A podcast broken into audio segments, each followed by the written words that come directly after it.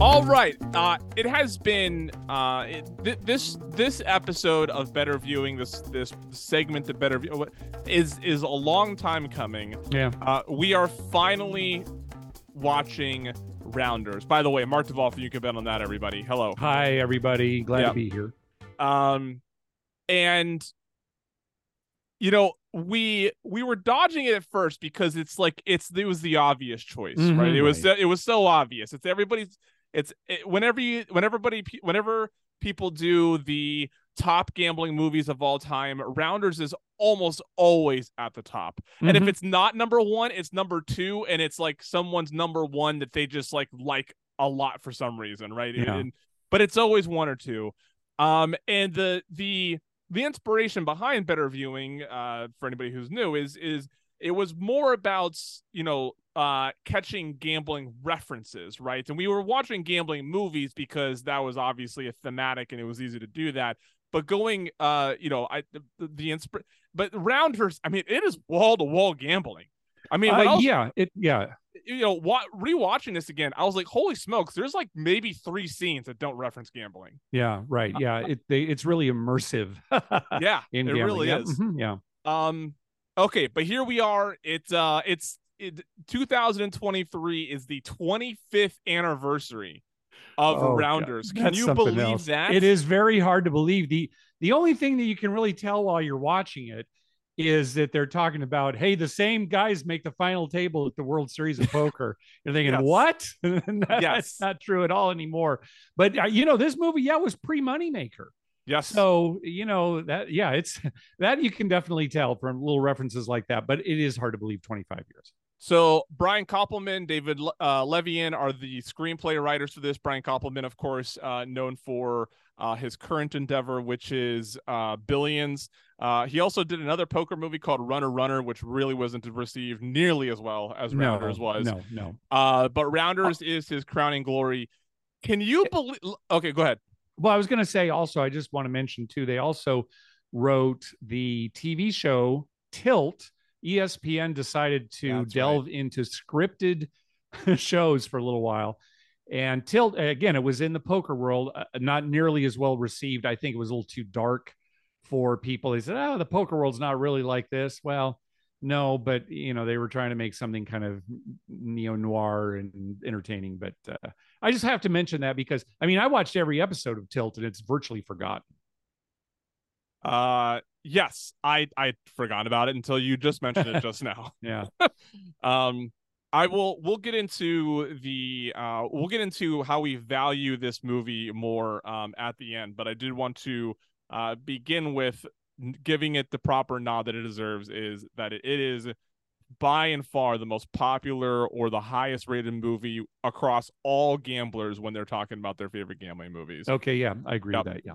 So, um Let's uh, set the scene. nineteen ninety-eight. Uh, I was in high school. No, no, I wasn't in high school. I hadn't. Oh, I, I started high school in nineteen ninety-nine, I believe. Uh-huh. Um, so yeah, I wasn't even in high school yet. Uh, it stars a young Matt Damon, a mm-hmm. young Edward Norton, uh, Norton, a compared to now a young John Malkovich. yeah. Uh, well, gosh, I mean, a young John Turturro, sure. a young Gretchen Mol. The only one who's not young is uh, Martin Landau. right. Yeah. So... um. But yeah, it's, uh, I mean, Matt Damon and Edward Norton. I mean, it's like watching uh the the Outsiders, right? With all, yeah. like, Amelia, like watch, it's like watching a movie where all your favorite actors were, were first started. I mean, it, uh, by the way, Edward Norton, one of my favorite actors of all time. Mm. Yeah, he um, is very good in this role, too. Yep. Um, I watched it on uh Amazon Prime, but it looked like it was available a lot of places. Oh, uh, was it free on Amazon Prime? I didn't um, even check there. I, I, I don't know it. if it was free. I have a bunch uh, oh. of di- no, it wasn't free. I have a bunch oh, okay. of digital credit that I use to watch this stuff. Uh, uh, all right, very good. Uh, yeah. I watched it on Pluto T V, which is free, okay. So yeah, yeah, very good. Um, okay, well the uh the the movie. The, the the scene is set at Matt Damon, who plays Mike McDermott, Uh, he is at his apartment in New York City. He's rounding up a bunch of money from around his place. It is scattered all over the place. Yeah, he's got it everywhere, including yes. in a, an old copy of Doyle Brunson's book, Super System. Poker yes. books. Uh, one of the first legitimate poker books ever published. Yep. Uh, and, and I mean, it really is all over the place. I, yeah, that's it's a great first scene, you know, yeah. digging for all these hid, uh, hiding spots.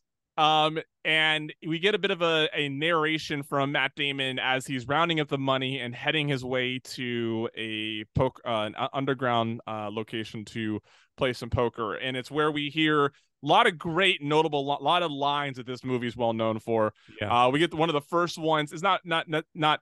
Um, people don't attribute this to this movie, but we hear this a lot in poker. If you can't spot the sucker uh, at the table, then you are the sucker, right? Mm-hmm, you hear yeah, you hear yeah. types of lines like that. Versions like that. I think the first time I heard it, it was fish. If you can't spot the fish, right. you're the fish. Yep. Yep. Um, you know, he's narrating about what it's like to be a poker player, how it's a grind, how it's, you treat it like any old job. And he arrives at Teddy K G B's place. Teddy K G B, played by John Malkovich. Uh, John Malkovich comes really close to stealing the movie as, uh, and with his performance, uh, in oh my, my opinion. God. He chews up the scenery. I mean, he, yep. it's it's all about John Malkovich when he's on the screen. Yep. By the way, if you're Brian Koppelman and you wrote this and you, and uh, you have a you have a Goodwill off of Goodwill Hunting Matt Damon, you have a I think just off of American History X Edward Norton, mm. and then you have the famed John uh, uh, John Malkovich along with the rest of this cast. How stoked are you that this yeah, is that? Th and then and then you watch the next, like looking back on it, he's like, "Holy smokes, Matt Damon was in my movie." yeah. Um. So, uh, John Malkovich, brilliant in this. Um. I'm going to go through these scenes. You are the poker pro, so when it comes to the poker games itself, that's where I expect you to. Uh, to chime in. Don't wait for me to chime in because I probably didn't notice things that you may have noticed uh, okay. when it came to how the poker games were played. Yeah, sure. So um, he buys in for three stacks of High Society, which yeah. is thirty thousand dollars. Now, let me tell you, when I was a young when I was a young boy uh, and I was just getting into poker, and by young boy, I mean a high schooler, I thought that this meant something. Oh, three stacks of High Society. There's terminology. There's slang I need to know. Mark, not once in twenty-five years since this movie has come out, I've heard anybody else refer to ten thousand dollars as high society. No, never. It, it, I, I, the thing, high society, what it really means is high society is the highest denomination chip at a okay. location. So when you ask for a stack of high society, well, the stack can be twenty, the stack can be one hundred. In this example, the, high, the highest denomination chip at Teddy K G B's is a one hundred dollar chip. So he gets three ah. stacks of one hundred dollar chips. Each of the stacks is one hundred chips. You know, it's in those racks. Those hold one hundred chips. So three stacks of one hundred dollar chips, thirty thousand dollars. See, so high, I didn't even high, know he was talking about. That's how little yeah. I've heard high society. I, I thought high society was somehow uh, a reference to ten thousand dollars. No, no. You'd think that based on what yeah. he says. Yeah, three stacks. No, it's actually refer. It can, it'll depend on the property or where you're playing. But it's whatever is the highest denomination chip. Next time I buy in somewhere, I'm going to be like, can I have one chip of high society? Nope, I don't even have that much. Never mind. I can't afford that chip. Sorry. And they won't know what you're talking about. Yeah, they won't know what I'm talking about. But yeah, it's the only time I've ever heard high society reference any, um, any yeah. gambling. So, yeah. Uh, we meet Joey Knish, who is in the running for be for best performance. He, uh, Joey Turturro does an amazing job. He's, he's great playing yeah. Joey Knish. Um, he tries to talk him out of there. We we get a quick glimpse into the relation, like how well Joey Knish knows Mike McDermott. He quickly is like, "Hey, you don't want to be here." Go. He starts naming other games that are in the city that he knows Mikey can beat, and he's like, "You quit." And then he kind of gets it. Like he's like, "Okay, you're here to prove yourself, kid. Like I'm a, I'm gonna leave you to yourself here." Mm-hmm. Um. Things don't work out.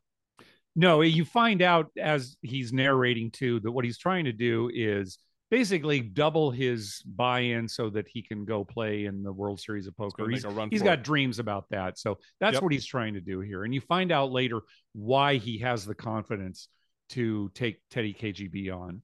Yep. So he ends up in a he ends up in a hand with K G B, and we hear more narration from Matt Damon.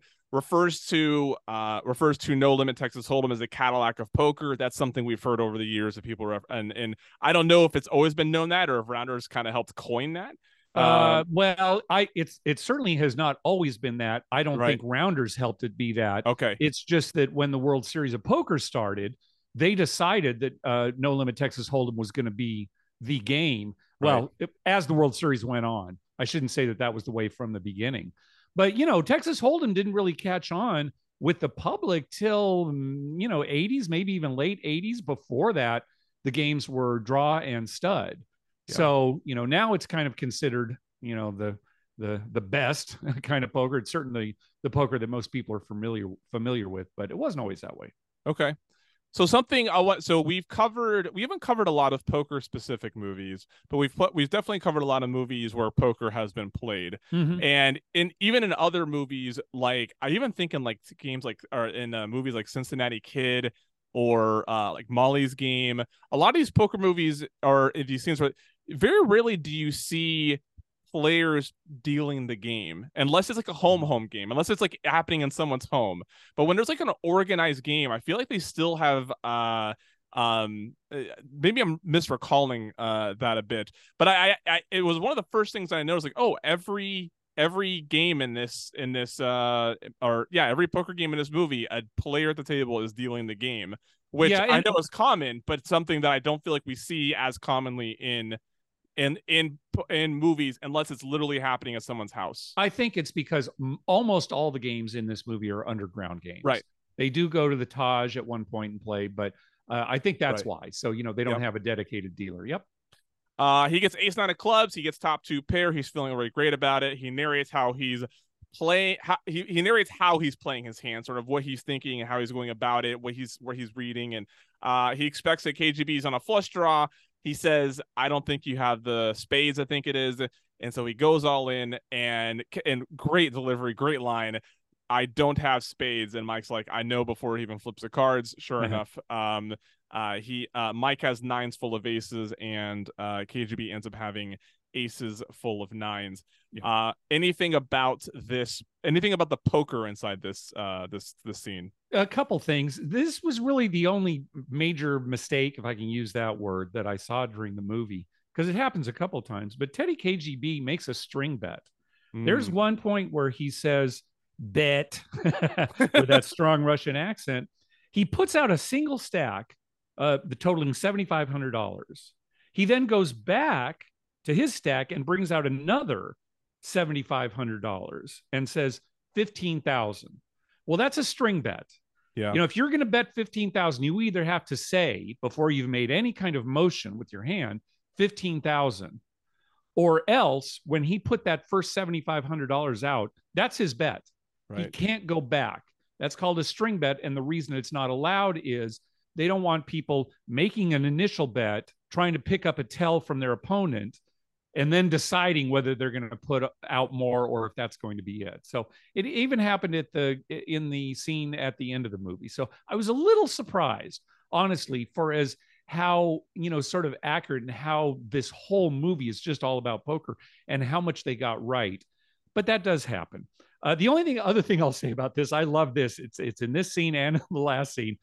Teddy K G B's little poker area. The cards are filthy. Yeah, you look at the look at the cards. It's like, how long have they been playing with these decks?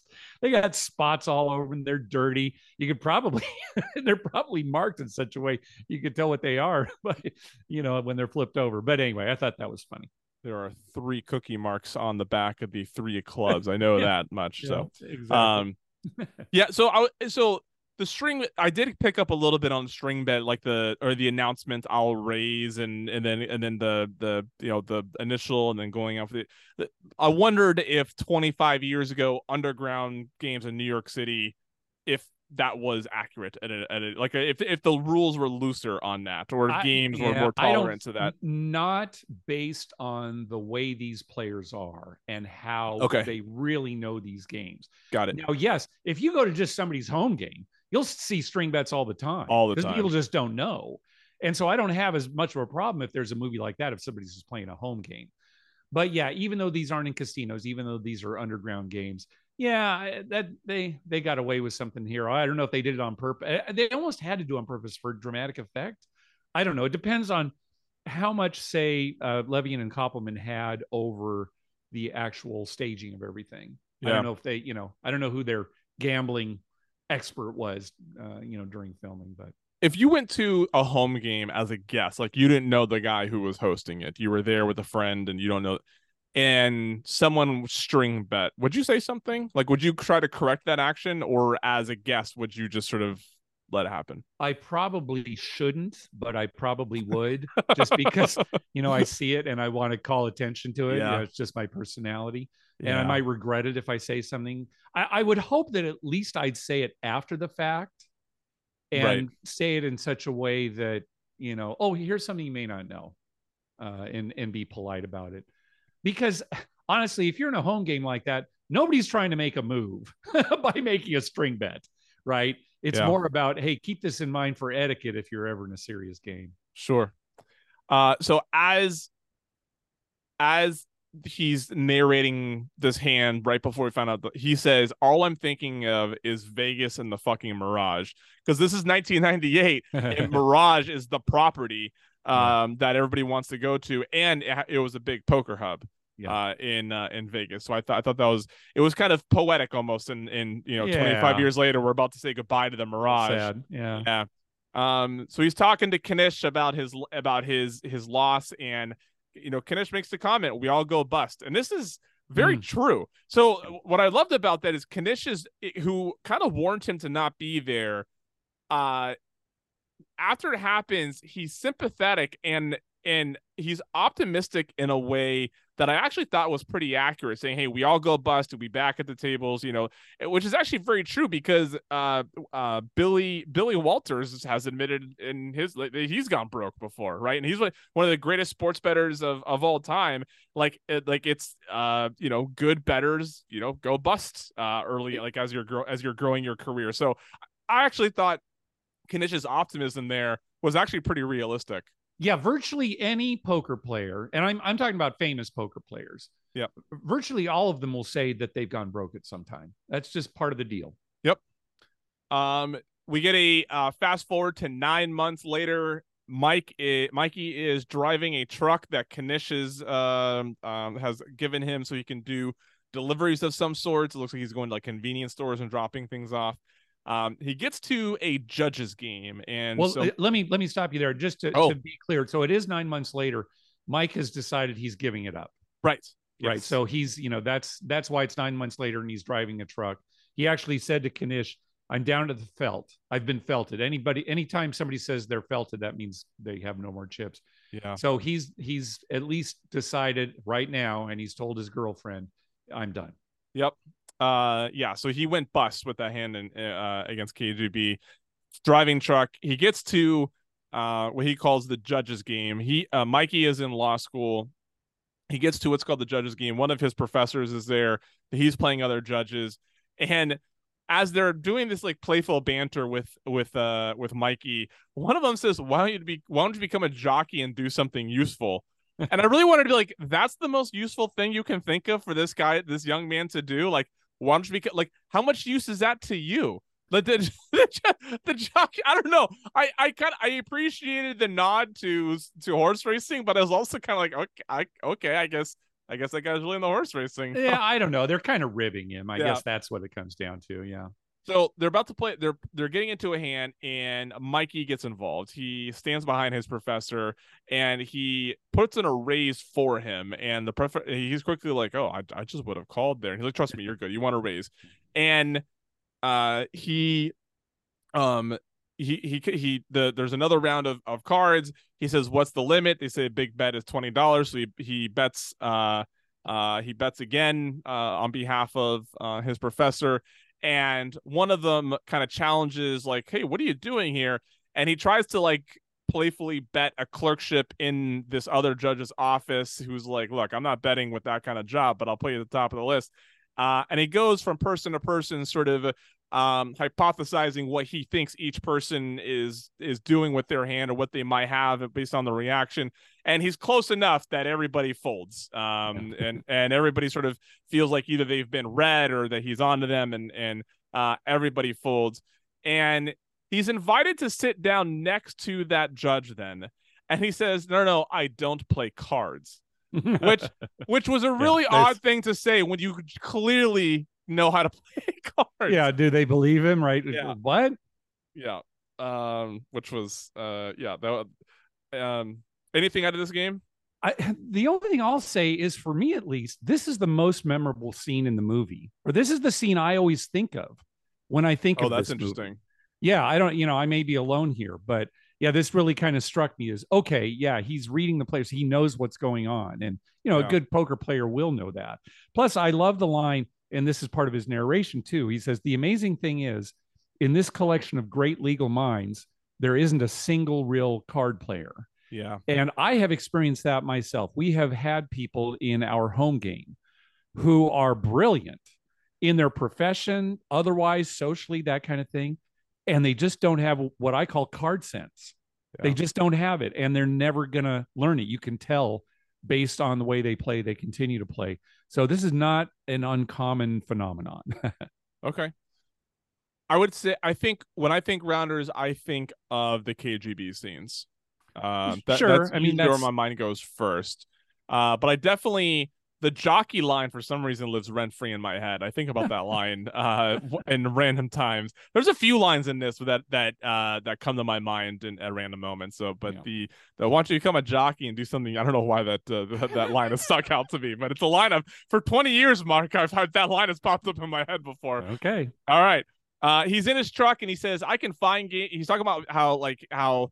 Um, he's kind of talking about his ability to to find games in his head. He's like, I can drive the turnpike and be at the Taj in two hours. And of course, he's talking about uh, Taj Mahal in in Atlantic City, which was uh, a casino twenty-five years ago. That's right. He gets home. He tells his girlfriend about what happened, and of course, she knows that he went broke and lost it all, you know, nine months earlier. And so he catches a little bit of sass uh, fr- from her, rightfully so, and. This is one of the, uh, this is the only frustr- other than some of Worm's uh, behavior, this is probably the most frustrating dialogue because I don't feel like he does all that good of a job explaining what happens. And mm-hmm. as someone, I don't know, maybe because I feel like he should have been able to anticipate her concern and should have been able to lead into the story and a and into a better in a better way to disarm her a bit, right? But like yeah. he he piques her concern immediately and then is confused on why she's upset. And I'm like, I, so I get why they had to do it that way because they need to create tension here, but it also seemed kind of unrealistic because like anybody who's been in trouble with their wives, you know, you know when you're gonna be in trouble, right? Yeah. Like you know. And so I was kind of disappointed to kind of see all of a sudden, like he doesn't know how to navigate a conversation on this or find a way to disarm her or, and tell the story in a way that actually comes off good and doesn't just spotlight the poker. But at the same time, we've also gotten those conversations with our significant others where we tell a whole story and the only the, the one thing that, it, you know, they, they're like, hey, this one aspect of it is something I'm very upset about. You're like, hey, that wasn't really even a big part of it. But so, um. Anyways, those are my, those are my thoughts on that. Yeah, scene. I agree with you, everything you've said. Maybe you could argue that in the very back of his mind, he hasn't convinced himself sure. that he's completely out of the poker world. Oh, that's fair. Yeah. So, you know, maybe that could be a defense for the dialogue. he, uh, anything, anything else here in the apartment? Nope, that's it. He heads off to prison the next morning to pick up his buddy Worm. Worm is played by Edward Norton. Uh, we see Ed, uh, we see see Worm playing cards for cigarettes at a table in in jail, and Matt Damon is sort of narrating how he knows uh, Worm from their and they went to school together for different reasons, and he kind of talks about how they both got involved in a point point shaving scheme at the mm-hmm. school, yeah. and the point guard on the team dimed dimed them out, but then Worm didn't snitch on Mike, and so Worm gets in trouble. Mike doesn't. Mike ends up still graduating from the school. Worm gets kicked out and kind of goes down a, a life of crime, uh, yeah, essentially. Right. And that's that's sort of the setting we get on Worm. Uh, when Worm gets into the car with um. with Mikey, he starts talking about how he was running three games while he was in prison. How he had one game with the whites, one game with the blacks, and then one game with the guards, and how he's like winning money from one to lose it to the guards, and then winning cigarettes so he can use that in the trade market because there's in the trade economy to get what he needed and to keep himself safe. It was actually a pretty Like I, it was almost, I, I was like, I almost wish I was in the car so I could ask him more about it for something. I was uh, very intrigued by this, uh, this economy that he was a part of. Um, and, but Mike comes out and he, he, he comes clean on how he got cleaned out and he's retired. Worm is very upset. Uh, he doesn't understand why he would do that. Worm, you know, I can only imagine he's just been sitting there getting good so he can come back out and play poker with his buddy Mikey, uh, just to get out and find out that's likely not going to happen now. But they, uh, Worm has the hookup at a private club.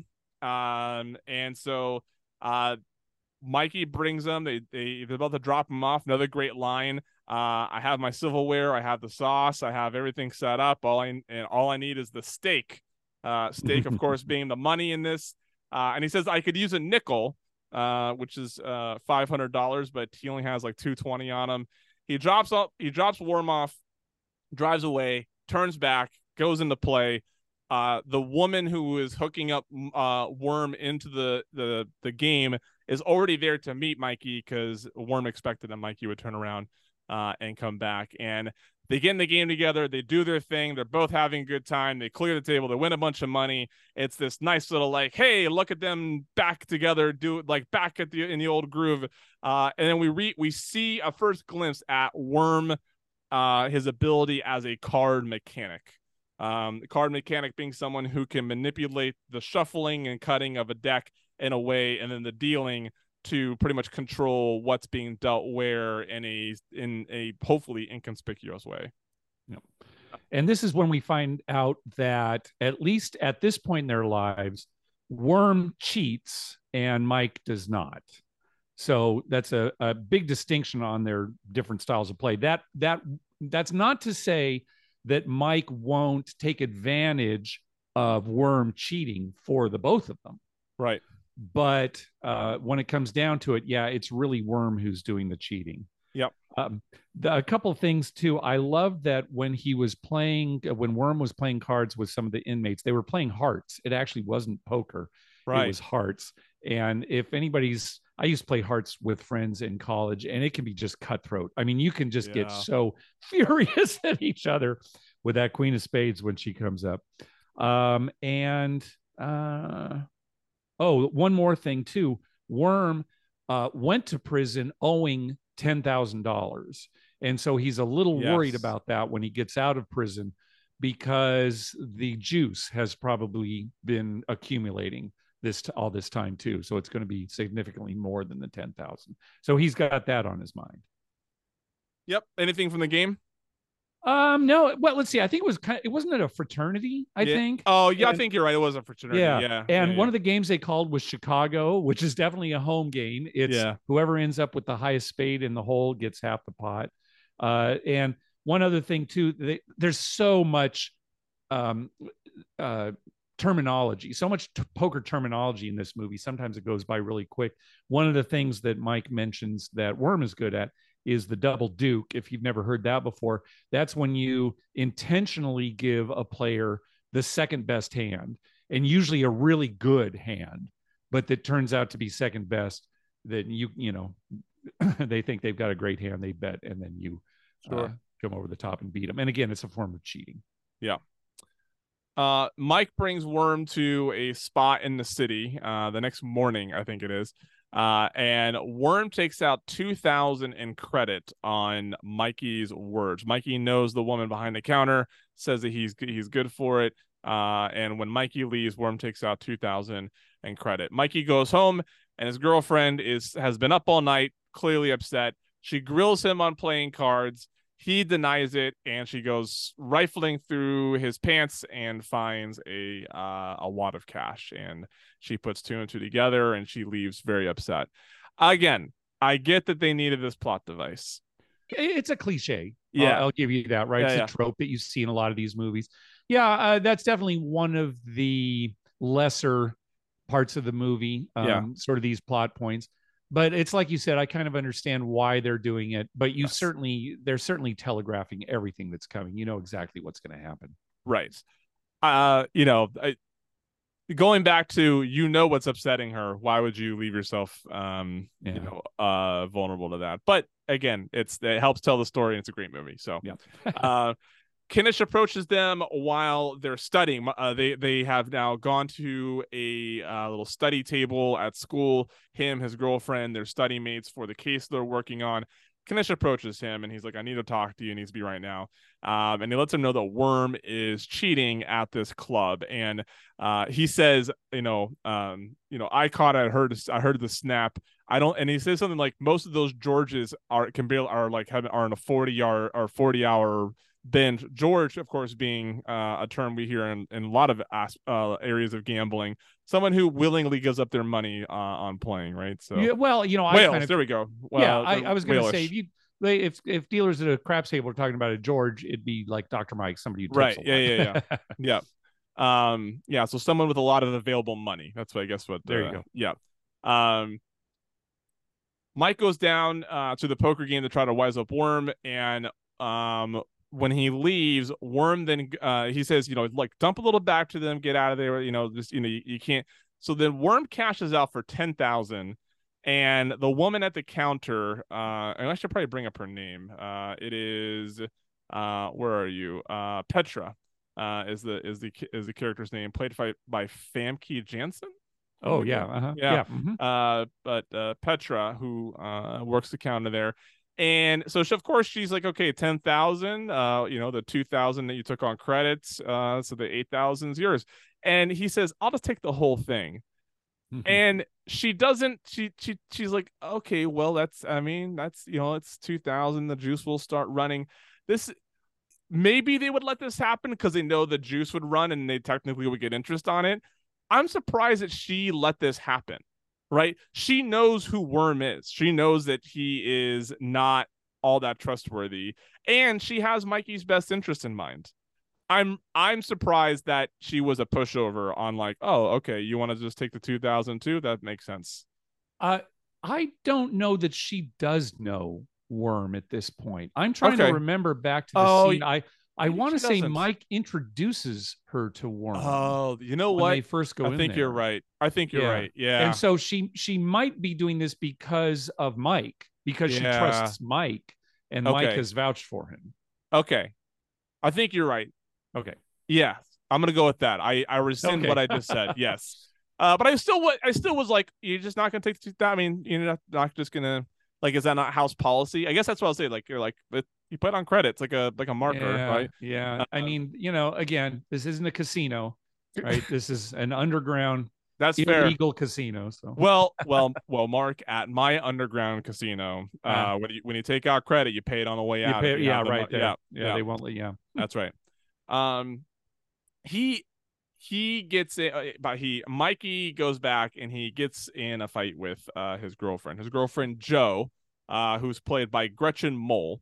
He this is this is one of the uh, you know he's he's arguing about how this is a game of skill, and he shouts, why does this still seem like gambling to you?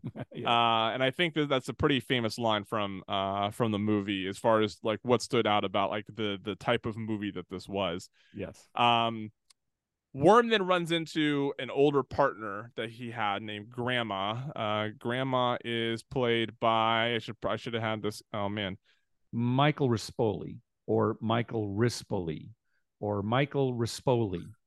Oh, there it is. Grandma. Yeah, yeah. Michael. Yeah. Michael Rispoli. There we go. Okay.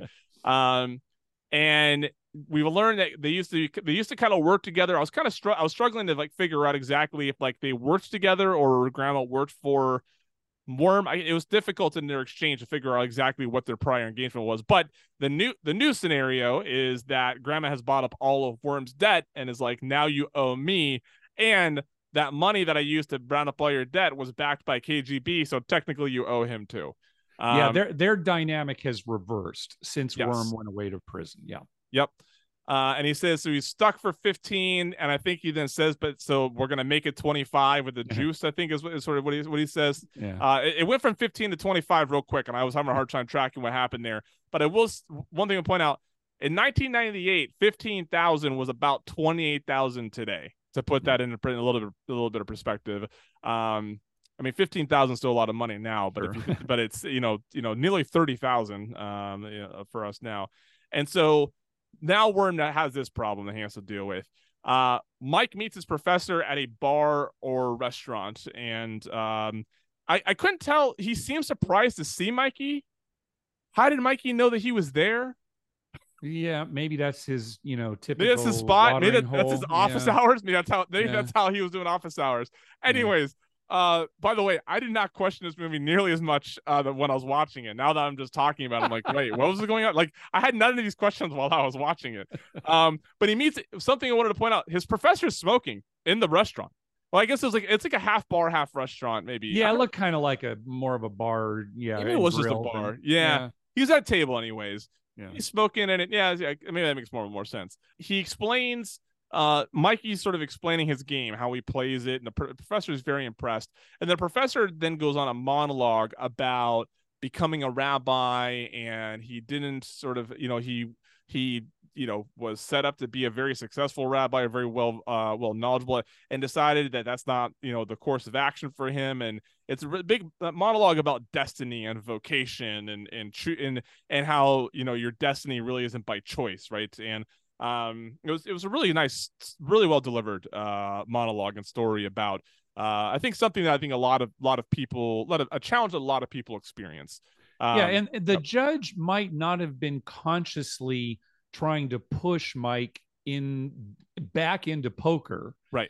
But that's essentially what he did, and certainly that's what the monologue did for the plot, right? Worm is waiting for for Mikey at his apartment building. He's outside, and when they go up, they see that Joe has left Mike. Uh, Mikey makes a comment. I said that she would always be a good poker player because she would always know when to, to fold a closing or uh, to fold when to fold a losing hand. Uh, another great line, and I'm curious if you think this this makes any sense or if, if uh, the writers were just being silly. But Worm says, in the game, in the poker game of life, women are the rake. And and Mikey's like, what does that even mean? He's like, I don't know. Like, it, but it's such a funny line. And then, like, at first you're like, yeah, and then you're like, well, well I, okay, well. well, well, yeah. So I wrote this down too. So what what Worm actually says is, well, you know, the saying goes, right, in the poker game of life, right. yeah, women are the rake. Like, it is a saying. So then Mike is like, what saying? And yeah, then Worm's yeah. kind of like, I, I don't know. I guess it should be right. So yeah, it's. I think this these were the writers just kind of having fun and coming yeah. up with what they thought was a funny line, and then it's like, what? Nobody says that. It's a good line though. I have to admit. I mean, yeah. Like when you first hear it, you're like, yeah, and then you're like, wait, wait, does that make sense? uh, Worm then cheers him up with the proposition of playing poker. They head to Atlantic City. They go to the Taj Mahal. Mikey sits down and plays at a table with a bunch of other players that he knows from New York. They make the jokes of like, hey, if we wanted to take each other's money, we could have just stayed in New York, stuff like that. Uh, Joey Knish sits down to play with them.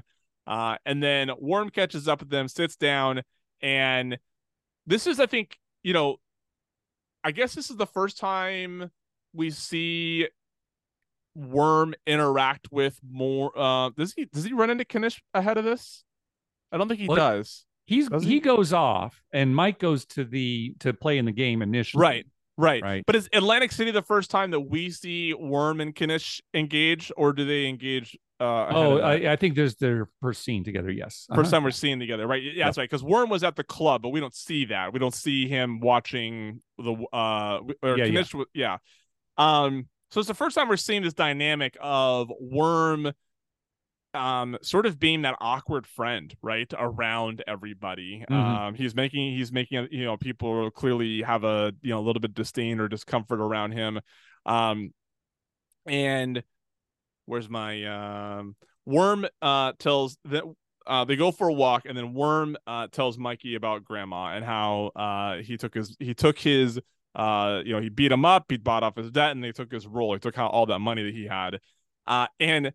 Mikey makes this comment, that turncoat motherfucker, which I, I don't know if I've ever picked up on that line until now. And I don't know, uh, like he, you know, he's calling Grandma a traitor, uh, essentially. Right. I mean, he's that turncoat is someone who, yeah, I is, think that, you know, Grandma used to be like them, you yeah. know, a, a grinder, and, a rounder, and, and I, he's I, gone to the dark side. Right. And I think when you're seeing Grandma beat up, uh Worm, you're kind of being like, whatever, they're all a bunch of like, you know, criminal scum, whatever. But then when he made, when Mikey makes that comment, like that turncoat motherfucker, you're like, oh, like he used to roll with them. Like, do you, mm-hmm. like, yeah, like he yeah. was actually associated with them.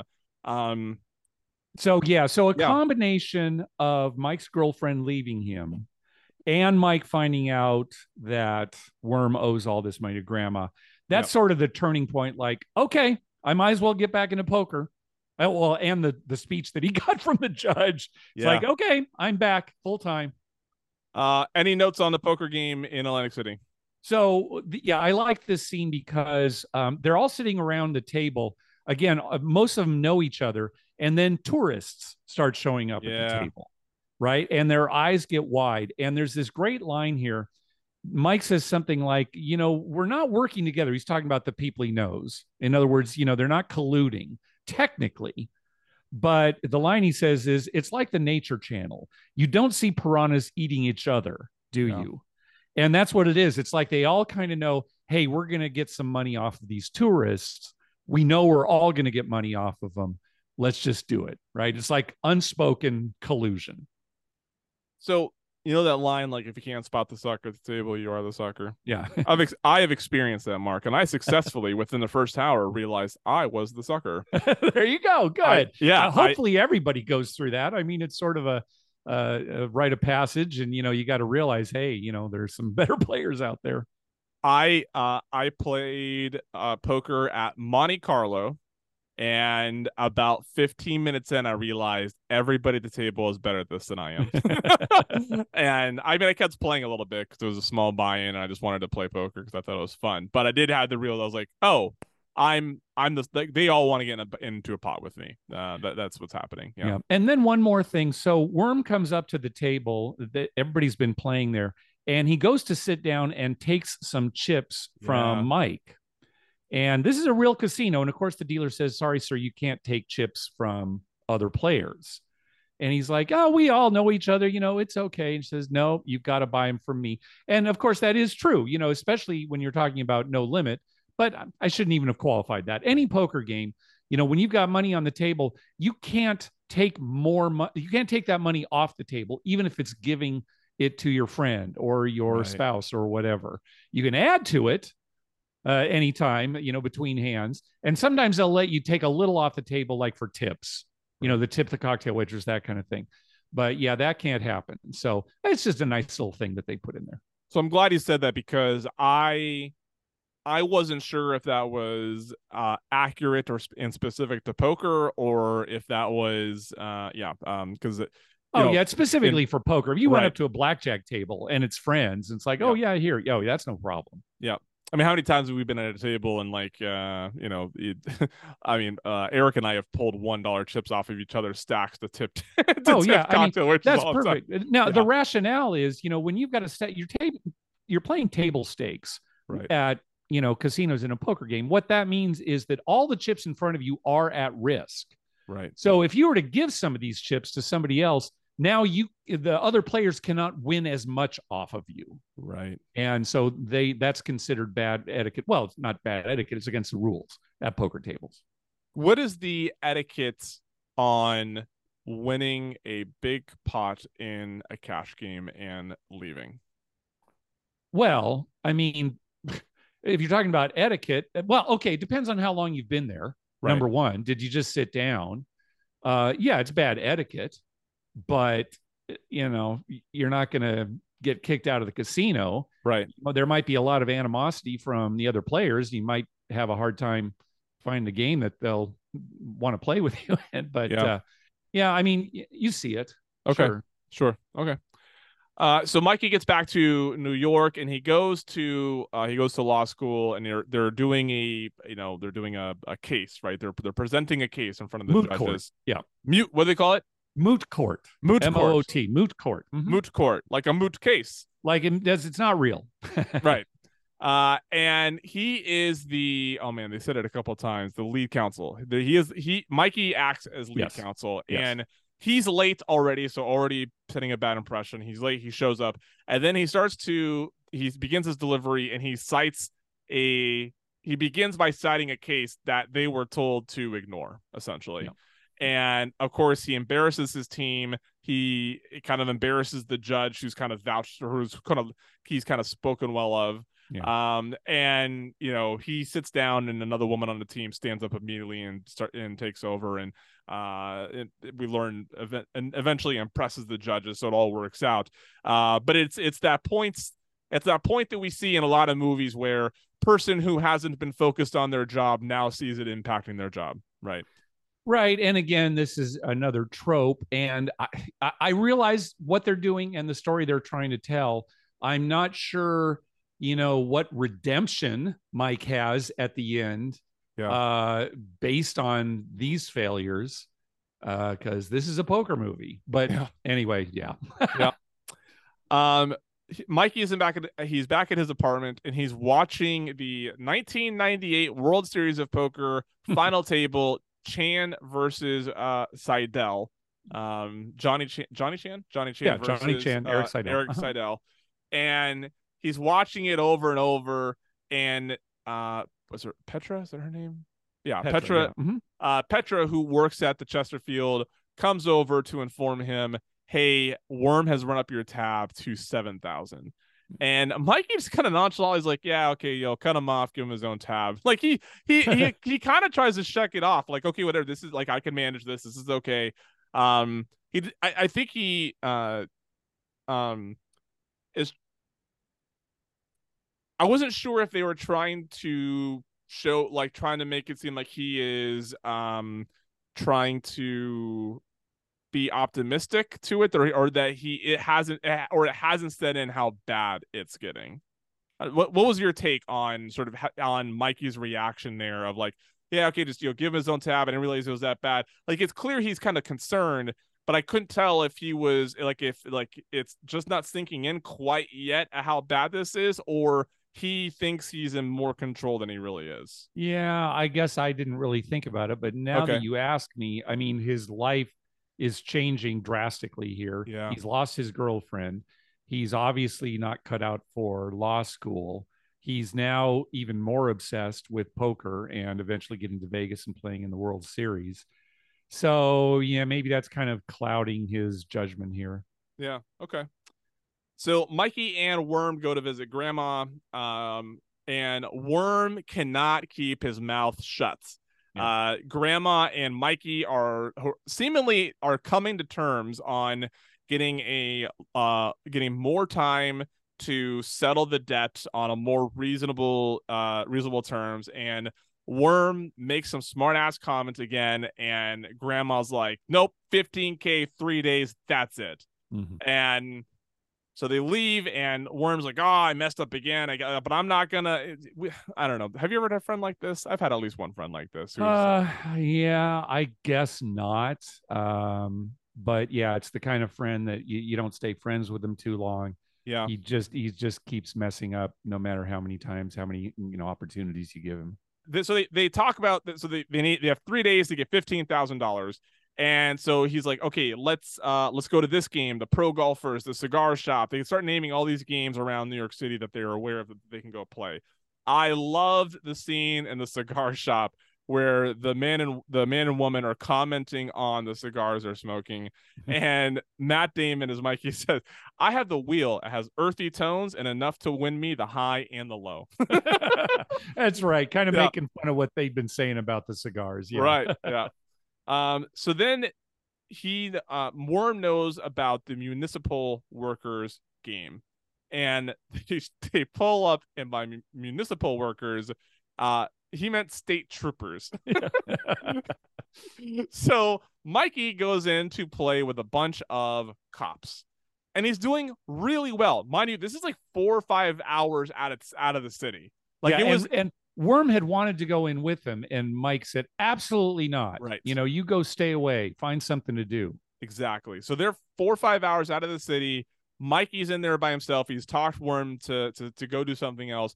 He's a few hours in, and he's doing great. I think he's up like four thousand already. He, it seems like the rapport at the table is pretty safe, and, and that he's doing well. And then a Worm comes in, and it fucks it up, right? He he comes in. Yeah, and, and I, I love the scene when he comes in, because you see him in the background, and it's a close up on Matt Damon's face. Matt, yep. it's his it, uh, he's to Matt Damon's back, and Matt Damon plays this perfectly, because it's like he doesn't give anything away in his face, and yet you know yep. what's going on in his mind. Like, yep. God damn it. What what did he do? Why is he here? Right, because when Worm walks up to the table, he's like, he's like, oh, I'm Mikey. I'm like, they introduce each other like they have uh, no idea. Like, oh, they, hi, they, nice to meet you. Yeah, hi, nice to meet you. So, you know, they, no play on, on, no indication that they know each other. Worm comes in and starts doing all his, all of his mechanic crap, right? And finally, uh, one cop catches, says what he says he caught a hanger. Well, hang on one second, because this oh. is important. Oh, sure. So at one point, Worm is dealing, and he deals Mike three kings. They're playing seven card stud. Yeah. So that's called uh, rolled up kings. You got two in the hole and one up. A fantastic starting hand. And there's a bet, and it gets around to Mike, and Mike says, ah, fold. As almost to say, what are you doing here, Worm? I'm yeah. not going to play this. You need to leave. That's the message he's giving Worm. And Worm's just looking at him incredulously, just like, I just gave you three kings. What are you doing? Yeah. So, you know, you can see how the dynamic's going to go, and you can kind of tell things are not going to go well here. Yep. Uh, the the cop who's directly right of Worm notices a hanger, grabs his hand, uh, and sort of makes his case on what he thinks is going on. Another group of cops from the, another table over come over, and they look at Mikey's hand. They look at the bottom of the deck where uh, where they think he's dealing from, and knows there's another ace, which would have given, I think, him like uh, aces full of sevens or something or like sevens that. Sevens full of aces, but so, yeah. Yeah. Mm-hmm. And quickly figure out that, okay, these two are working together. They beat the shit out of both of them, take their money, and throw them out. Yeah, and a hanger is basically when somebody is dealing from the bottom of the deck, it's a card that's kind of sticking out from the bottom of the deck. You know, kind yep. of a giveaway that they're cheating. Yep. Uh, if anybody's ever tried to deal from the bottom of the deck, it is not easy. Uh, uh, I can't even imagine. Yeah, it is. Um, it is, of course, as a, you know, seventeen, eighteen, nineteen year old, when I first saw this, I must've been nineteen when I first saw this movie, or, uh, no, I think I watched it right before I got out of high school. Uh, and, uh, I was like, oh man, that's cool. Bob dealing from the bottom of the deck. It'd be cool to know how to do that. It's not easy. Uh, it's, it's a, it's not easy because of that reason, right? Cause you inevitably are trying to, like, you're trying to give yourself yeah. the most you can. And yeah, you, you stick it out, and yeah. Yep. Uh, so Mike then, uh, visits both Grandma to, uh, sort of to try to work it out with him. And Grandma's kind of like, you should have never vouched for him. Like, you're the, the, you know, nothing's changed. And he goes to Knish. And Knish is like, look, uh, I would do anything for you, but I can't give you more money to get you out of this. And yeah, my... it's a good scene, because you think, oh, Knish is going to do something for him. And ultimately, yep. no, he doesn't. Yep. Um, and this is one of the scenes where you're like, oh, man, um, uh, the Turturro is really killing this role. Like, the way he delivers. Yeah. yeah. I mean, and I think one of the, uh, one of the, you know, he's like, um, I pay rent, my kids eat, right? Like, that's like one of the, that's one of like the, the better monologues he has. And he denies him the money. And then Mikey tells him a story. He's like, here, I got a story that I've never told anybody. And he tells a story about how he was in Atlantic City just prior to going to K G B's at the top of the movie. So the, the story he tells them predates the, the opening scene, and how he sat down at a table with Johnny Chan, and he bluffed Johnny Chan out of a hand, yep. uh, and that he won. That's where he got the confidence then to go try to, you know, take on Teddy K G B. Exactly. Uh, still doesn't get any money from Knish, so he goes to the judge. He goes to his uh, his judge friend, uh, who is uh, Petrovsky, I think is the yeah, Petrovsky, played Petrovsky. by Martin Landau. Always yeah, excellent. Um, and he goes there, and the we hear the judge sort of make con make reference to his original story of the rabbi and stuff like like not not going down that vocation, uh, and he sort of references that as he's agreeing to uh he's like, I can't do fifteen thousand tonight, but I can do ten. Mm-hmm. Uh and so he gets Mikey ten thousand dollars. I don't know if uh when this was happening, I was like, how many people, if I really needed ten thousand dollars before the end of the night, who could I go to to get that? Um there was an interesting exercise in my head, both in who would you be willing to approach for that, and then who right. do you think would, would reliably have the money to be able to do that? Yeah, that's good. It's two questions, right? Yeah. Because it's kind of an awkward thing to ask. Yeah, because so like, and well, I know these people have money, but do I would I ask them for money? Like, yeah. would I be okay with that? And then right. here are people who I knew would give it to me, but Jesus, I don't know if they'd have, you know, would they have that cash? You know. Yeah. Anyways, um. No one asked me for ten thousand dollars, please. I don't want to go through that exercise. Yeah, that's not why you brought it up. That's not why I brought it up. Um, he brings the ten thousand to. I have minimal notes here because I was handed my daughter at this point in the movie. Okay. Uh, so I was watching. I was watching the movie, and I took. I took a couple notes here on my phone while I was holding uh, my daughter. But he brings the ten thousand to play at K G B's, and in and uh, K G B Teddy is is. sort of, you know, like, hey, do you have my money? And he's like, no, I don't, but I do have ten thousand. I'm here to play. He like, he makes a comment like, I have until morning. And you could tell Teddy K G B sees this as an opportunity to own Mikey, right? Because if he yeah. win, if he plays Mikey and wins, he essentially owns him. Yeah. And so Teddy challenges to challenges him to a heads up game. And so it's just him and K G B. And in the first round of hands, uh, the first, I don't know how long this uh, this set of hands goes, yeah. but Mikey does very well and ends up winning. Um, yeah. He yeah. wins, the t- wins the table. Yep. K G B then starts talking a little crap, starts baiting him into another heads up game. Uh, Mikey makes a note that he has five thousand dollars, right? So he has just enough to pay off Grandma, and then in maybe has a little bit to pay back the judge. And K G B is, uh, gets him to play another game. And Mikey has this great line, like, I tell, uh, I've told Worm that I can't lose what's not on the table, but I can't win much either. And that's when he turns around and, and sits down and, and, and plays. K G B is up, right? So it kind of, it kind of, it kind of fades into the future, right? We get a, we, um, if, if we see that K G B has more uh, chips in front of him than, than before. Right. And this is sort of a pivotal moment in this scene. They're in a hand, and and you could tell that Mikey is preparing to make a bet, notices Teddy mess with a cookie in a way, and picks that up as a tell. Yeah, and, because yeah, because Teddy K G B had done the same thing at the beginning of the movie right. when he had aces full. He, their Oreo cookies is what Teddy K G B is hooked on, and the way that he kind of Uh, peels the cookie apart and puts it in his mouth. It's the same way that he did when he had the great hand at the beginning of the movie. The board is ace three five, and the again, yeah, Mike is about to make a bet with aces and fives. He, his yep. down cards are ace five. When he sees Teddy K G B make this move, he realizes, oh, you know, K G B's got the straight. He's got two four in the hole. He's yep. already got the straight. So. You know, he checks, Teddy K G B bets, and then Mike actually shows him what he's folding. I'm folding top two, top two pair.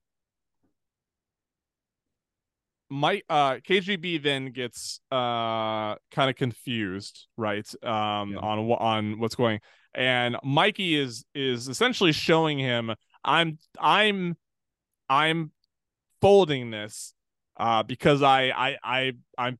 He pretty much lets him know I'm on to you just to rattle K G B because he only has a few hours before morning. That's right? the he, thing, right? His, in his narration, he's saying normally when you find somebody's tell, you don't say anything. You don't call it to their attention. You take advantage of it. But he's got to make his money really fast. So instead, he basically tells uh, Teddy K G B, I found your tell by showing him what he's folding. Yep. And that that basically puts K G B on tilt. In fact, he even throws his cookies across the room because he realizes it's, it's the cookies that have given him away. Yep. Uh, we get into the the, uh, the the final hand, and uh, I don't have all the details on this hand because uh, I was holding uh, a kid in one hand and my phone in the other, trying to take notes. Uh, but in this hand, one of another great line.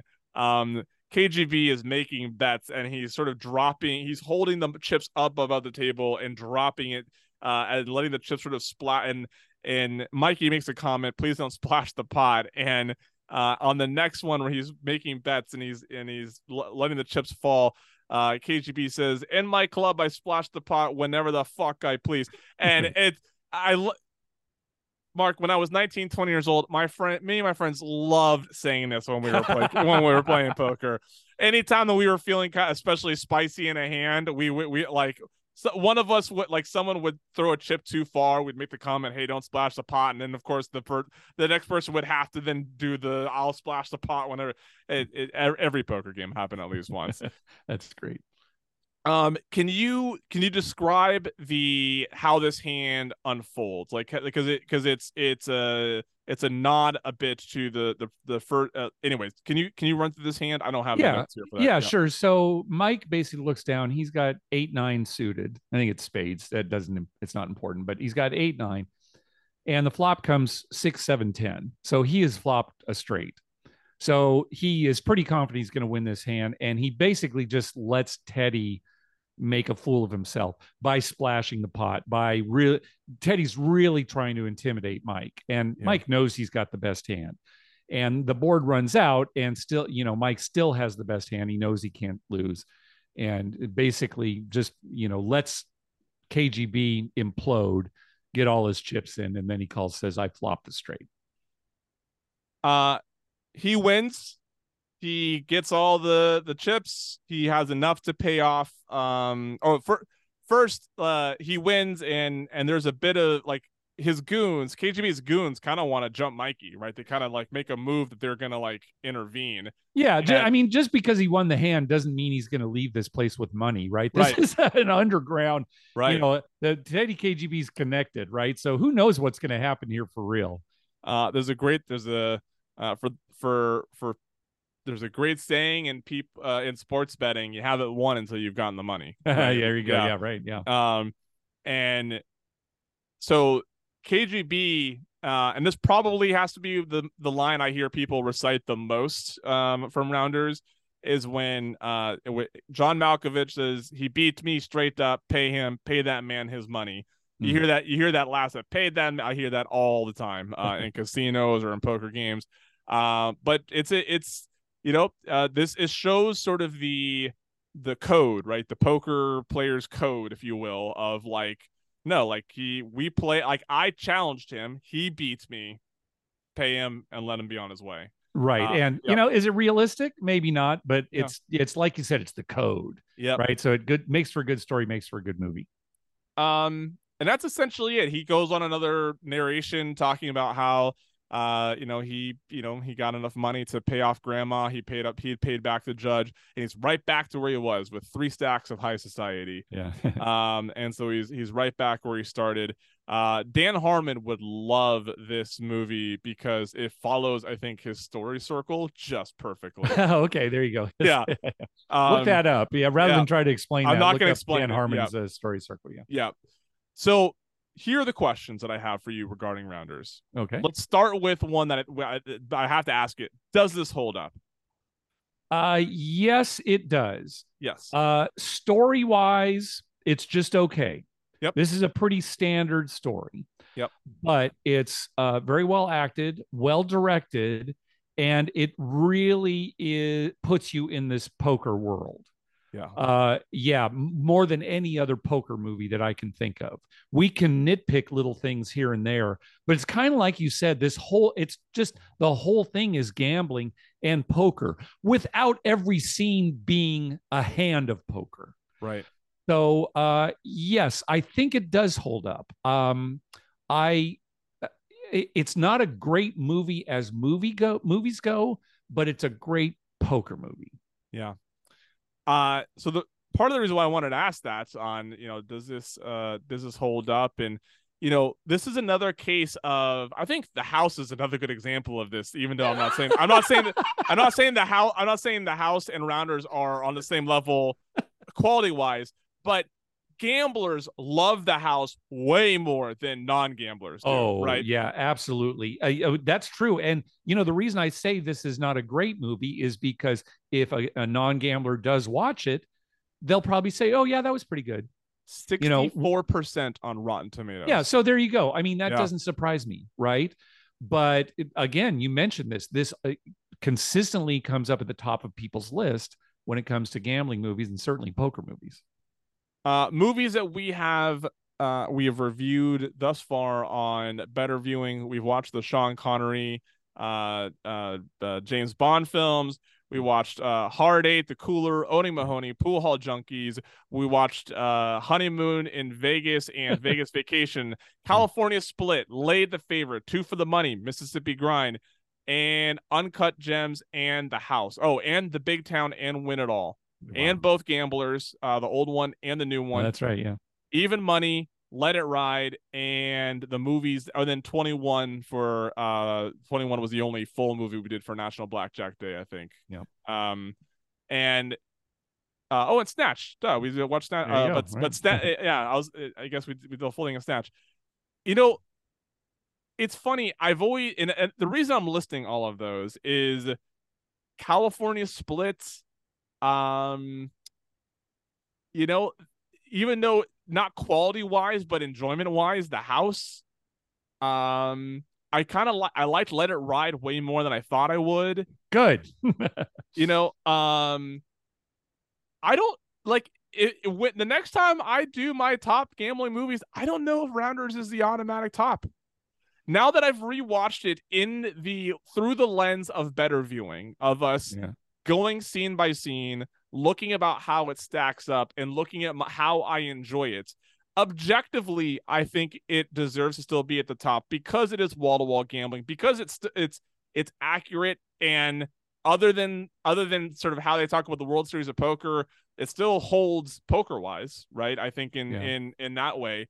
Uh, but yeah, as we went scene by scene, there was a there was a there was like I said, a lot of tropes. There was um you know plot devices. There were like it's a good it's a okay story that is executed well because of the great performances mm-hmm. and the the the good gambling.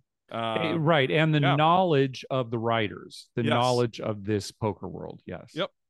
Uh, uh, I agree with you. If I were making my list, I would put California Split as number one. Okay. And after that, uh, I'd have to think about it.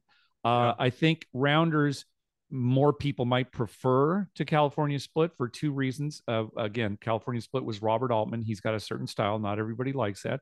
Yeah. And number two, even though this is twenty-five years old, it is a more contemporary film.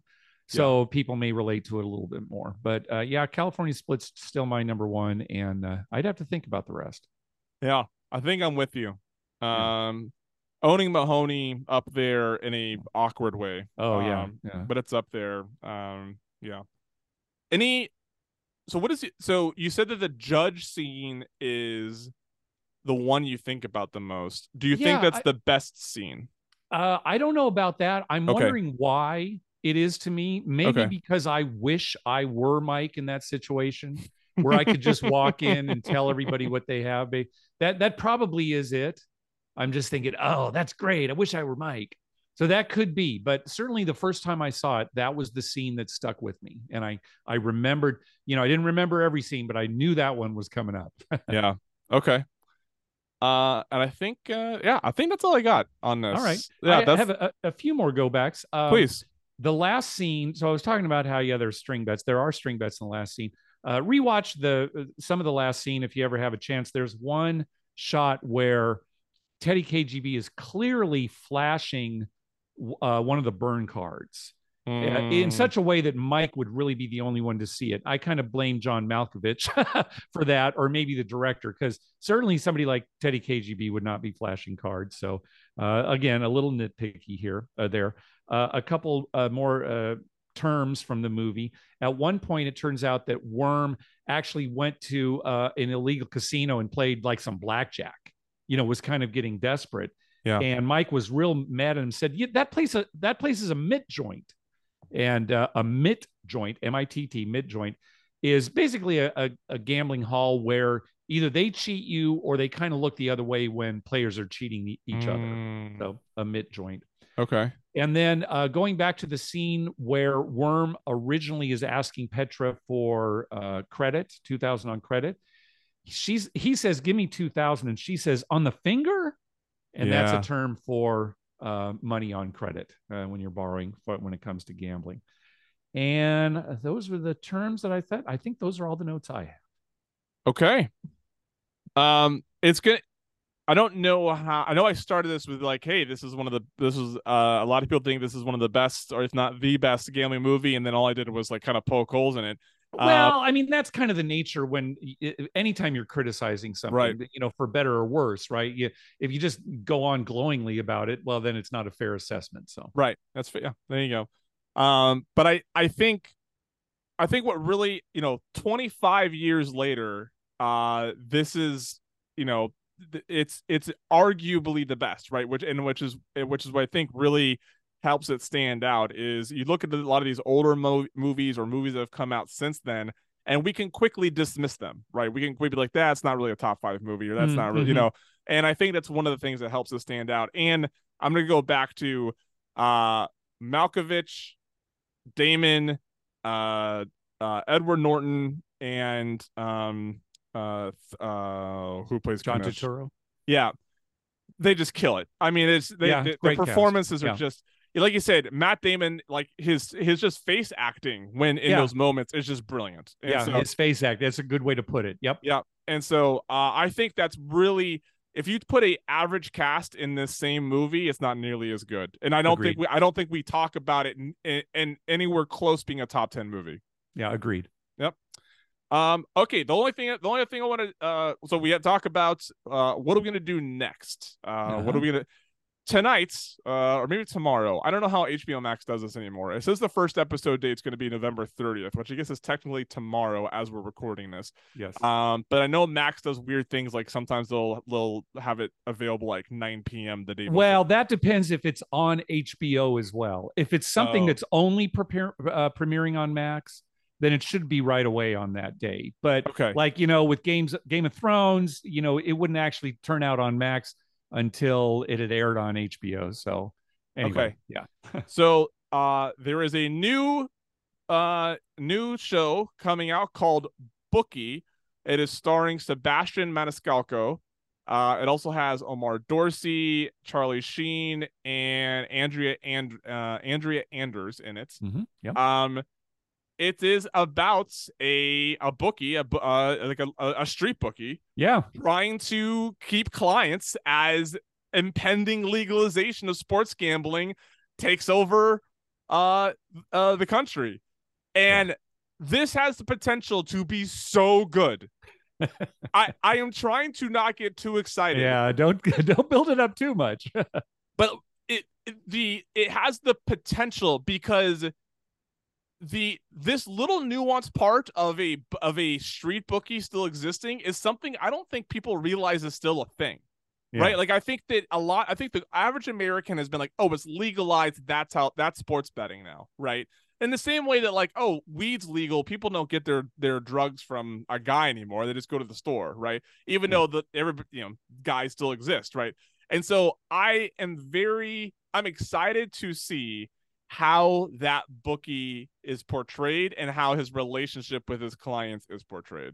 Yeah. Uh, because that's something that a lot of us have experience in, and it'll be interesting to see what creative license they take to it and what nuances they get right. Yes. So, uh, yeah, I agree. Yep. So are you saying that's what we're going to do next? Yeah, I think I imagine they're going to do weekly episodes. I I I assume. Let's see if they have an episode. Uh... Yeah, so they're permit. It's basically two episodes are going to come out uh, uh, each week. Oh, okay. So they're going to be two tomorrow, and then the next week two more. So total of eight episodes over four weeks. Oh, okay. So there'll be eight episodes, but um, yes. Or the okay. Um, let's let's let's you and I can discuss. Maybe maybe we do a a, a movie pairing with like one episode. We do that for yeah we'll have to let's you know watch a few of them and see what is the best way to yeah you know, approach it. Yeah you know. yeah I think after these first couple we'll know if this is uh this is going to be, but i'm i'm excited that there that there's a gambling related show that has the potential to be good. Yeah now and it's a comedy too, we should probably mention that.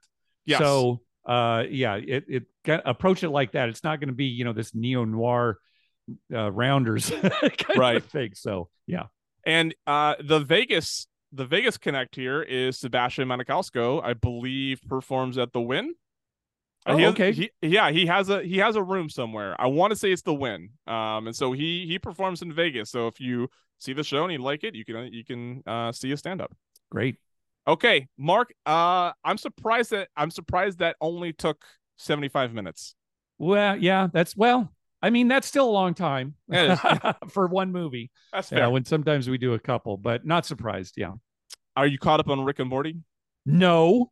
Uh, that's all I have to say about that. I've been so busy. Yeah. And, you know, there's so much T V. It's the so only T V. It's the only T V I keep up with. Yeah, so I I, yeah, yeah, yeah. yeah, yeah.